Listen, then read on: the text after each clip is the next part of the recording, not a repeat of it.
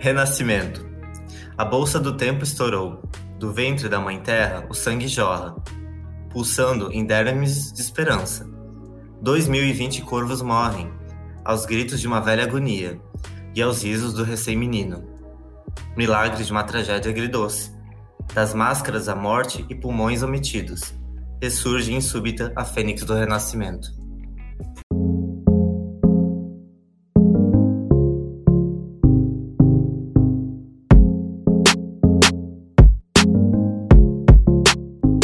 Bom dia, boa tarde, boa noite. Eu sou a Vivi.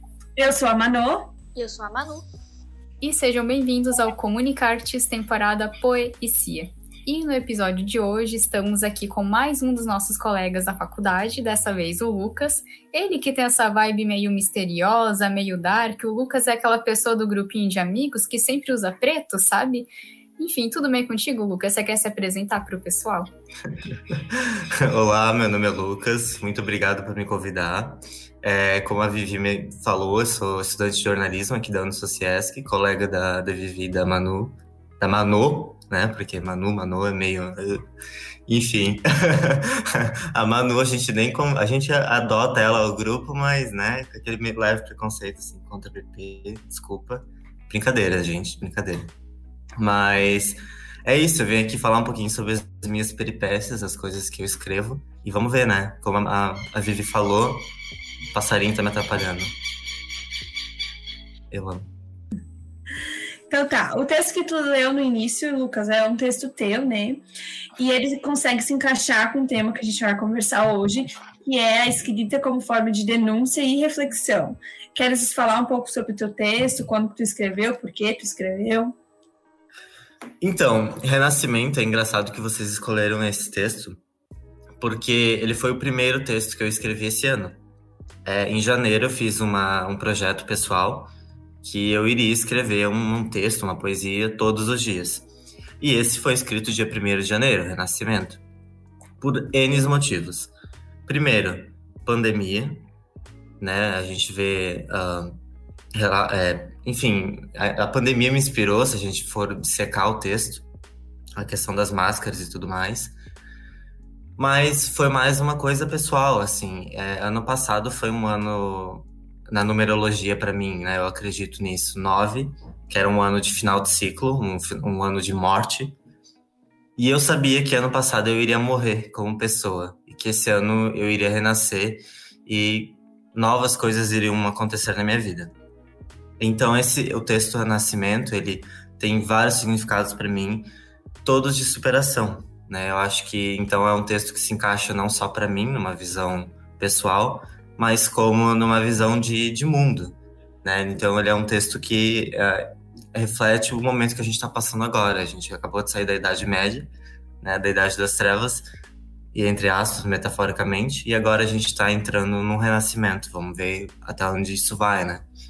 Mas é engraçado que vocês escolheram esse texto. É, é, eu, eu, sinto uma coisa muito forte com esse texto quando eu escrevi. Uh, enfim, se vocês quiserem que depois eu vou secando um pouco de, de cada parte da escrita, daí vai de vocês. Mas uh, essa coisa de, de pegar o passado, né, que nem esse fato histórico do Renascimento, o movimento Renascimento, não só na arte, como na vivência também, e mexer com o futuro, com, com a minha realidade, com a realidade do, do mundo que eu vivo, é uma coisa que eu trago muito para minha escrita, com certeza. Não, e essa coisa da, do nosso tema, né, essa sobre denúncia e reflexão, é o teu texto reflete muito a, atual, a atualidade, né? Então, quando a gente quiser falar sobre denúncia e reflexão, enfim, a gente vai ter que falar sobre o que a gente está vivendo, né? Tipo, o teu texto puxa mais para reflexão, né? E é o momento que tu viveu, o momento que todo mundo viveu. E aí, em outro episódio, a gente ainda falou sobre uma coisa que é sobre as pessoas se identificarem com textos de outras, né? Tipo, foi tu que escreveu teu texto, tu sabe os sentimentos, certi os sentimentos certinhos por trás, né, do teu texto, mas outra pessoa que lê vai interpretar de outro jeito e vai conseguir encaixar aquele texto na própria vida de um jeito diferente, né? Uhum. É, é, e assim, é um texto que poucas pessoas leram até agora, porque eu ainda não cheguei ao, ao âmbito de querer divulgar. Quem sabe depois desse podcast, veremos. Mas é, eu sei que todas as pessoas que eu apresentei, sem falar sobre o que, que é antes, aqui eu acabei já falando, né? Mas enfim, as pessoas têm diferentes interpretações sobre o texto. Sobre todos os textos que eu escrevo, na verdade. Então, isso é uma coisa que eu gosto bastante. Que ele pode ser. É, a leitura pode ser de diversas perspectivas, de diversos níveis de, de engajamento, né? Tem gente que vai ler, ah, é legal, o texto é bem feito, enfim, mas tem gente que vai sentir aquilo. Então, é, eu, por exemplo, a questão da pandemia, eu não perdi ninguém. Então, para alguém que perdeu alguém na pandemia, esse texto vai ter outra, outro significado. E assim por diante. E é muito interessante esses textos de denúncia, como a gente está trazendo aqui nesse episódio, que assim, conforme você vai lendo ele, você acaba fazendo muitas pausas durante a leitura. Independente se ele é muito longo ou muito curto, você vai pausando para absorver todo aquele todo aquele conteúdo e também fazer uma reflexão sobre aquilo. Porque, assim, por mais que sejam textos, entre aspas, baseados em fatos reais, isso vai trabalhar o teu lado imaginativo. Porque você acaba se colocando naquela situação, por mais que você não tenha vivenciado ou não, porque você quer sentir empatia com o autor. Verdade.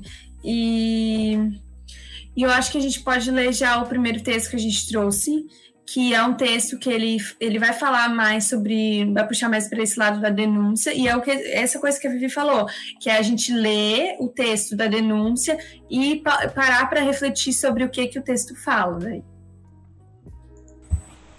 Então vamos ao primeiro texto. O primeiro texto é do Juan, o arroba dele é arroba Juan, underline RG Santos, no Instagram, para quem quiser seguir.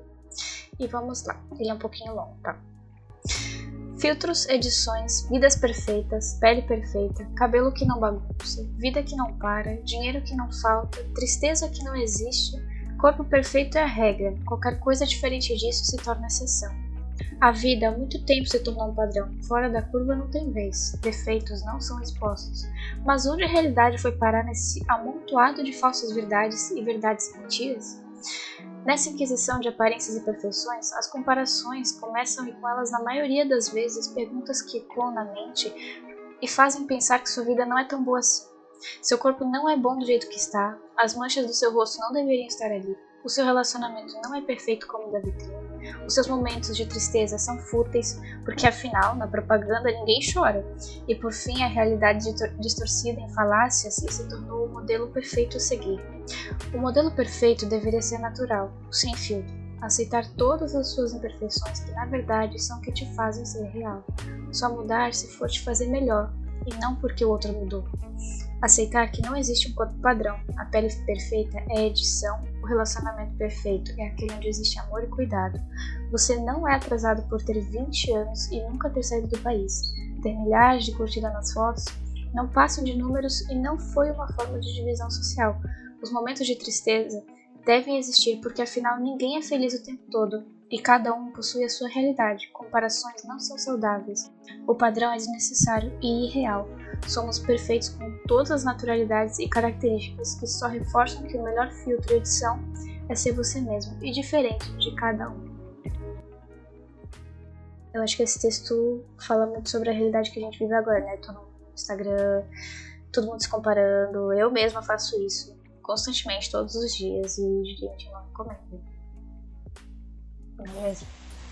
Nossa, eu não sei vocês, mas conforme a Manu foi lendo, assim, eu comecei a criar imagens assim na minha mente. Por exemplo, ah, o corpo perfeito, a propaganda é isso, aquilo, eu fui imaginando isso. E nossa, se a gente realmente parar para analisar, para pensar em tudo isso e como isso nos influencia de certa forma umas pessoas mais do que outras, é realmente algo muito doentio. A internet virou uma ferramenta tóxica para ti mesmo, né? Então, por exemplo, eu sou uma pessoa que eu não tenho Instagram. E é justamente por isso, porque eu sofro até hoje com autoestima. É uma coisa que, inclusive, inspira muito a minha escrita. Então, se eu tô, tipo assim, agora eu trabalho com rede social. Então, de certa forma, eu tô como intrusa ali, eu tô observando o que os outros fazem e tudo mais. É, e é uma coisa que eu acho que, assim, a gente não pode totalmente culpar a internet, a internet, porque é a gente que tem que aprender, infelizmente, a ter uma, um escudo contra isso. E não deixar com que isso abale a gente. Só que, infelizmente, essa ideia da sociedade de, de padrão e de como a gente deve se comportar e como a gente deve ser é uma coisa que desde criança vem sendo colocado na nossa cabeça, né? É uma doutrina, querendo ou não. Então é, é tenso, assim. E, e quando escritores que nem o Juan escrevem sobre, sobre isso, é uma denúncia que deveria estar escancarada na sociedade já, porque já passou de, né, de, da hora da gente tratar isso como normalidade. Nem todo mundo vai querer seguir um padrão de, de, de tratamento físico, por exemplo. Ai, o que que uma... É, esqueci o nome agora, meu Deus do céu. Enfim. Mas, por exemplo, o que, que o médico diz que é certo para tua saúde nem sempre vai ser certo. Ele está falando baseado no que ele estudou. Se a gente, por exemplo, trazer a psicologia, né? Eu defendo muito isso de que, por exemplo, eu gosto muito da psicologia, de tratamento, uh, né, para doenças mentais e tudo mais, e depressão e tudo mais, que é uma coisa que está em alta. Porém, eu tenho a noção de que o tratamento de depressão, que, por exemplo, um psicólogo vai falar que é certo para ti, ele não vai se encaixar em outra, em outra pessoa. Então, terapia e tudo mais é relativo. As pessoas têm que aprender que as que a vivência dos outros é relativa e não fórmula, não existe fórmula para as coisas. E pro para autoestima é isso também, sabe? Às vezes um elogio vai te fazer a tua autoestima voltar a, mil, assim, e às vezes não, às vezes todo mundo pode falar que tá bonito e lá no fundo tu ainda não acredita, tu ainda se martiriza. Então, é uma denúncia bem necessária, eu acho e fazer isso através da arte, acho que é o caminho mais fácil, né, para a gente não se sentir tão vulnerável também. E a gente vê hoje em dia também é, na internet muitas pessoas ai, defendendo, tipo, sei lá, um estilo de vida e tal. E aí tu vai ver por trás, não é bem, não é bem isso, sabe? E a pessoa tá ali vendendo aquela imagem e aí, tipo, fazendo outras pessoas se sentirem mal, digamos assim, porque aquilo que a Manu falou da gente inconscientemente, assim, tipo, se comparar, enfim. E que, claro, não é, não é um negócio saudável. E aí a pessoa tá lá vendendo essa imagem Tipo, porque realmente dá, vai dar lucro para ela e, a, e as outras pessoas vão ficando para trás e, tipo, que se dane, né? Então o texto faz a gente refletir muito sobre também sobre isso, né? Sobre as, as comparações que a gente faz, né? Porque às vezes a pessoa. Tá, porque, claro, o Instagram, por exemplo, é uma rede social que eu não vou postar na minha página principal que, ah, que eu chorei hoje de manhã, sei lá, alguma coisa assim, sabe? Tipo, é claro que não, eu vou botar só o que, que vai me deixar feliz ali, sabe? Tipo, a maioria das pessoas tem esse pensamento, né? E, e também dá para entrar em outro assunto que é legal ver, por exemplo, as, tipo, as pessoas que a gente já conversou até agora, ou que a gente já leu texto, que essas pessoas têm Instagrams com os textos delas, né? O que já muda um pouco a vibe do Instagram, né? Tipo, sai daquela coisa toda perfeita e entra mais uma coisa de sentimento e tal, né? E essa questão ali que nem a Manu falou de não expor esse lado negativo, dizer, ah, ontem de noite, de madrugada, eu tava chorando. Isso a gente deixa destinado ao Twitter, né, pessoal? Acho que é mais dedicado a isso. Isso porque tu não viu, não sei se talvez até tu viu, mas eu assisto muito youtuber internacional. E, gente, eles expõem tudo. Tudo, tudo. Assim, qualquer coisinha estão na frente da câmera. Tem uma mesmo que eu assisto que é bizarra. Ela senta na, no chão da cozinha e grava vídeo, tipo, chorando, contando assim. Então tem gente que não tem medo de mostrar, essa é a questão. Só que essa pessoa, por exemplo, essa youtuber, que o nome dela é Trisha Peiras, inclusive, quem quiser procurar, ela, ela é muito real, assim. Ela não tem papas na língua, ela não tem filtro na frente da câmera. Só que aí ela é o quê? Ridicularizada. O povo não entende que ela tá sendo ela mesma, que ela tá sendo transparente, ela é ridicularizada. Então, se uma pessoa, por exemplo, um influencer, do nada tem um, um surto, um negócio que é normal a gente ter, sei lá, uma crise de ansiedade na câmera, ao vivo, ele tá fazendo uma live no Instagram. Imagina o que, que vão fazer? Vão fazer meme, vão zoar, vão. Ai, tá louco, entendeu? Então, assim, uma coisa que a sociedade ainda parece que é tabu a gente ter sentimento. Eu acho bizarro isso. Acho que a gente pode ler outro texto que a gente trouxe já. Que esse a gente, a gente vai se identificar, tá? Já vou avisando. A gente aí que faz jornalismo vai se identificar. Eita, lasqueira. o próximo texto é do nosso querido professor Rafael Alonso, que vai participar do nosso próximo episódio, não perca. O arroba no Instagram dele é rafinha.alonso. Durante as aulas ele dizia que ia mudar esse usuário, não sei se até o momento que a gente for postar vai permanecer este ou não, mas de qualquer forma. Vamos lá. O título do texto é Morreu o Jornalista. Morreu o jornalista, dito crítico, de acidente. Os jornalistas, ditos críticos, que continuam vivos, apressaram-se em ligar para os políticos, que o jornalista morto, dizem, criticava, para que comentassem o caso. Estes mesmos políticos sentaram na primeira fila na missa do velório, ao lado da família do jornalista, dito crítico, morto. Eu não sei vocês, mas eu me senti um pouco ameaçada, talvez, com isso é, esse sentimento, porque aí sim a gente vê uma escrita em forma de, de denúncia, talvez não tão explícita assim, né? Mas a gente que já tem mais conhecimento no meio, e às vezes a pessoa nem precisa ter conhecimento para saber as situações que os jornalistas têm que passar é, em frente às outras, à sociedade, ou, ou até mesmo o governo, né? Assim, tipo, as situações que algumas pessoas passaram. E é claro que, que todo mundo que está nessa área vai sentir, porque é o jeito que a nossa profissão está sendo tratada, né? Então, o texto fala sobre isso, sobre esses ataques que não é uma coisa de hoje, que se a gente for olhar na história, isso acontece já, tipo, há muito, muito tempo, né? Eu, particularmente, estou preparado, porque o meu objetivo como comunicador que sou eu não gosto nem de falar que eu vou ser jornalista, porque eu vou ser, comunicador, né? Mas é justamente quebrar regras, né? Não gosto, gente, não gosto de regras.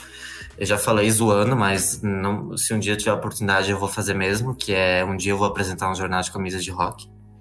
Por que não? Não gosto dessa ideia de que ah, jornalista tem que ser isso, isso, isso, aquilo. Esse é o problema. Hoje em dia a gente vê muito isso, né?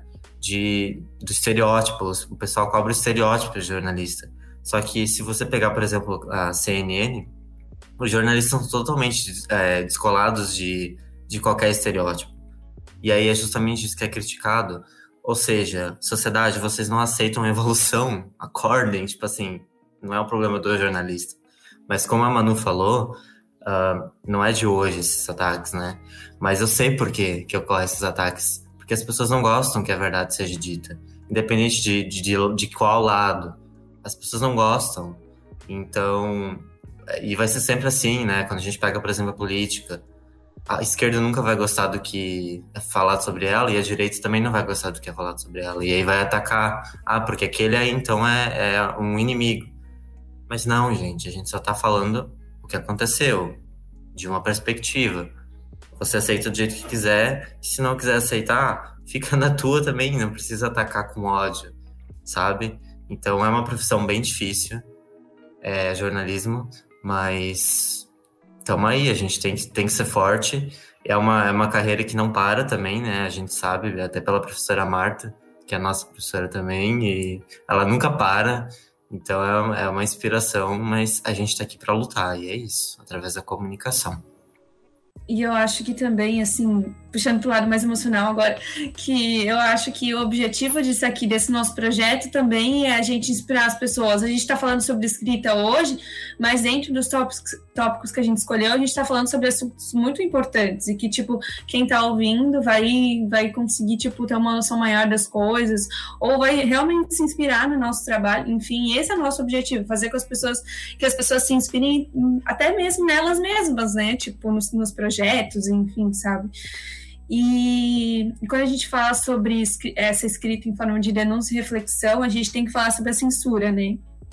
Porque eu trouxe aqui alguns exemplos de escrita que ocorreram na época da ditadura militar aqui no Brasil, que ocorreu tipo, ali na década de 60, até mais ou menos assim, um pouco antes do, de 1990, que estava acontecendo a ditadura militar e os autores, escritores, músicos, enfim, uh, começaram a escrever sobre essa, essa falta de liberdade de expressão, né, que todo mundo estava sendo oprimido na época.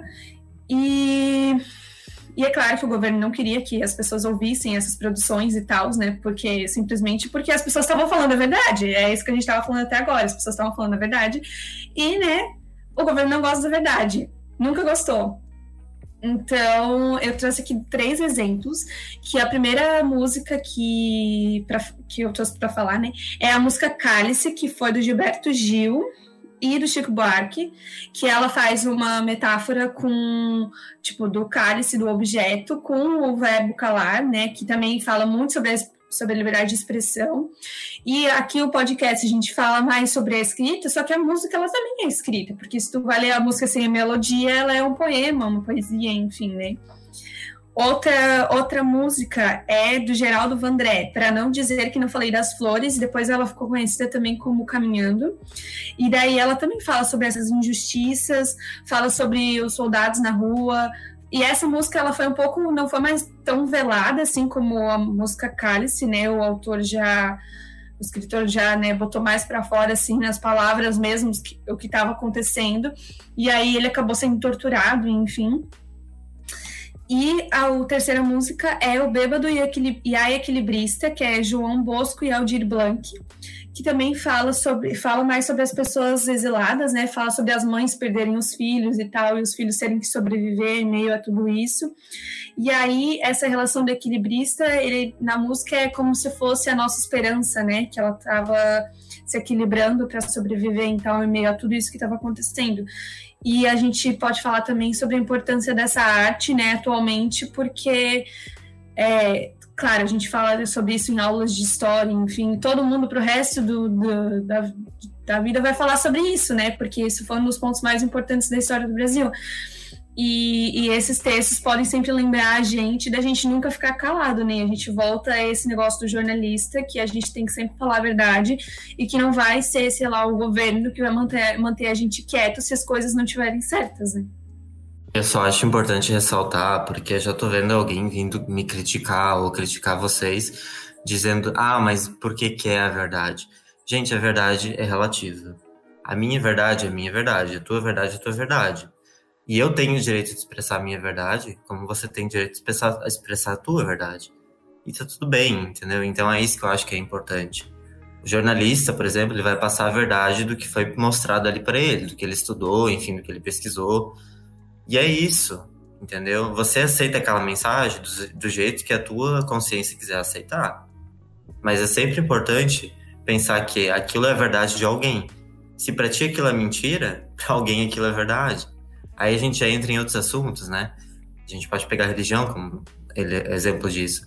Mas enfim, então é, eu acho importante dizer, porque tem gente que vai questionar, né? Mas por que, que é verdade? Bom, é verdade para alguns a censura, infelizmente, tem gente que ainda acredita que a censura e a ditadura militar não existiu. Mas aquilo é verdade para eles. Não é a minha fala, eu não tenho jeito de falar que eles estão errados. E é isso. Só que o vento que sopra lá, sopra aqui também. Eu acho que todo mundo tem direito de falar. Essa é a questão. E a gente precisa falar sobre esses assuntos, né? Porque existem muitas coisas que, que ninguém nunca fala e aí fica por aquilo, sabe? Tipo, que a gente considera de tabu. Então é interessante a gente entrar nos, nesses assuntos que ninguém fala ou que é, ou que é pouco falado para gerar essa coisa de outras pessoas, pessoas terem vontade de falar sobre alguns assuntos, enfim. Né?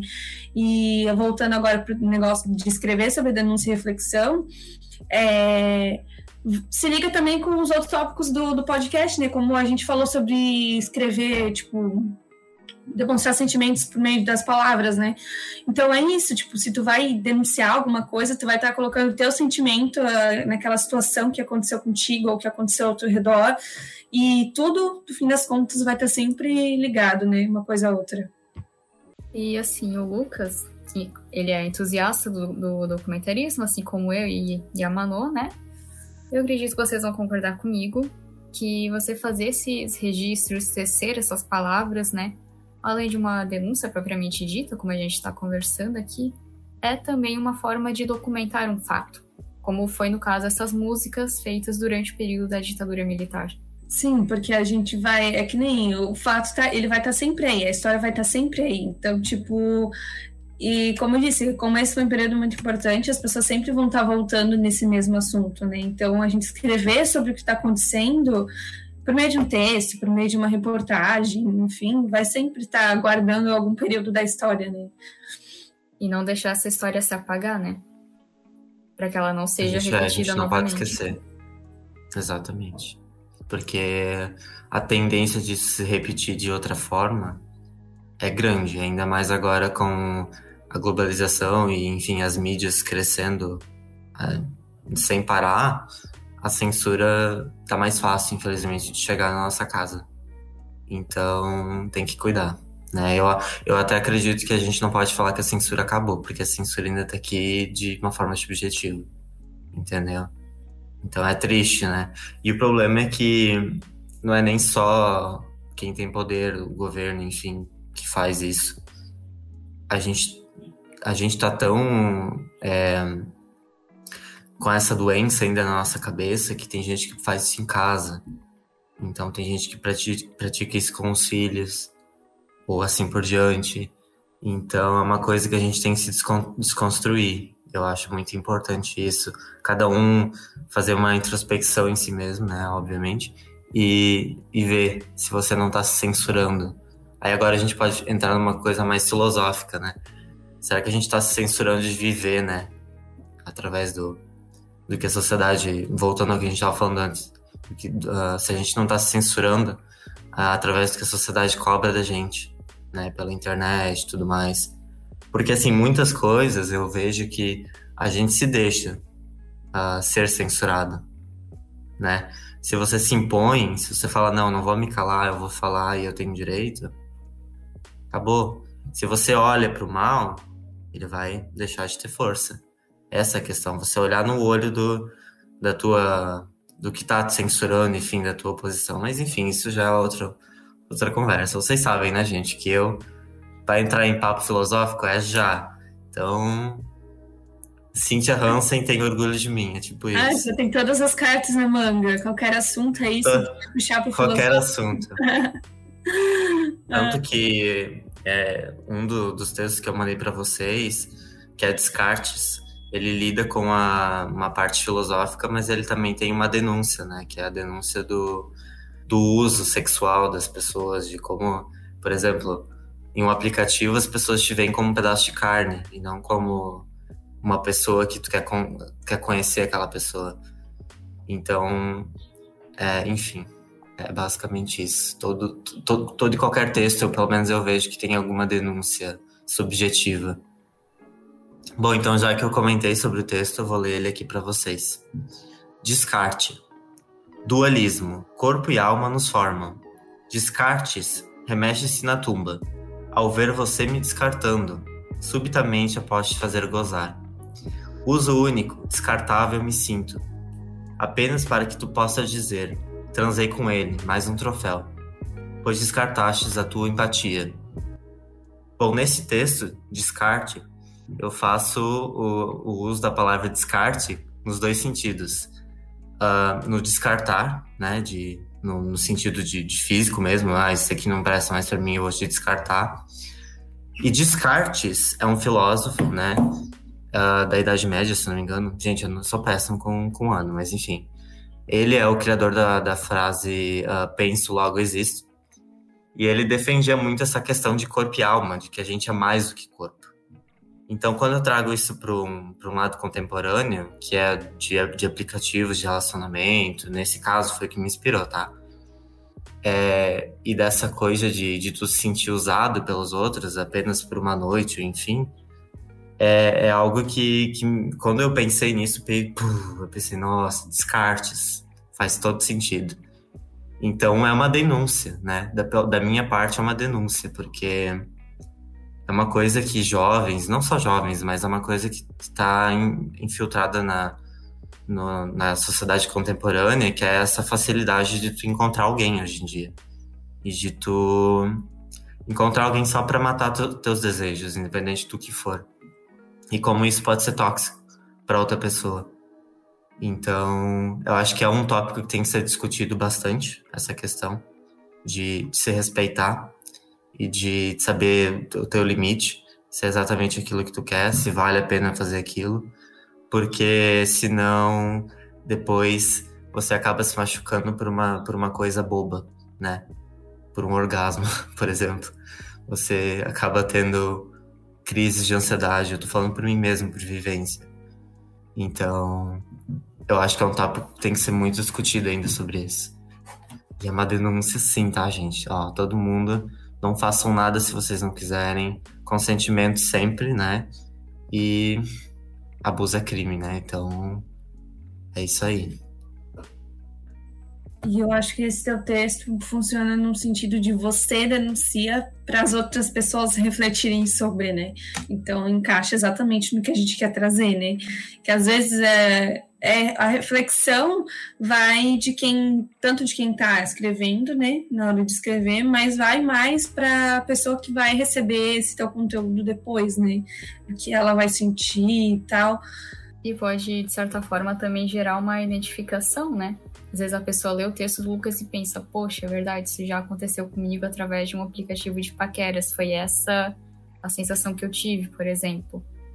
Eu posso dizer com convicção que 90% das pessoas que estão em aplicativo de paquera já se sentiram assim alguma vez.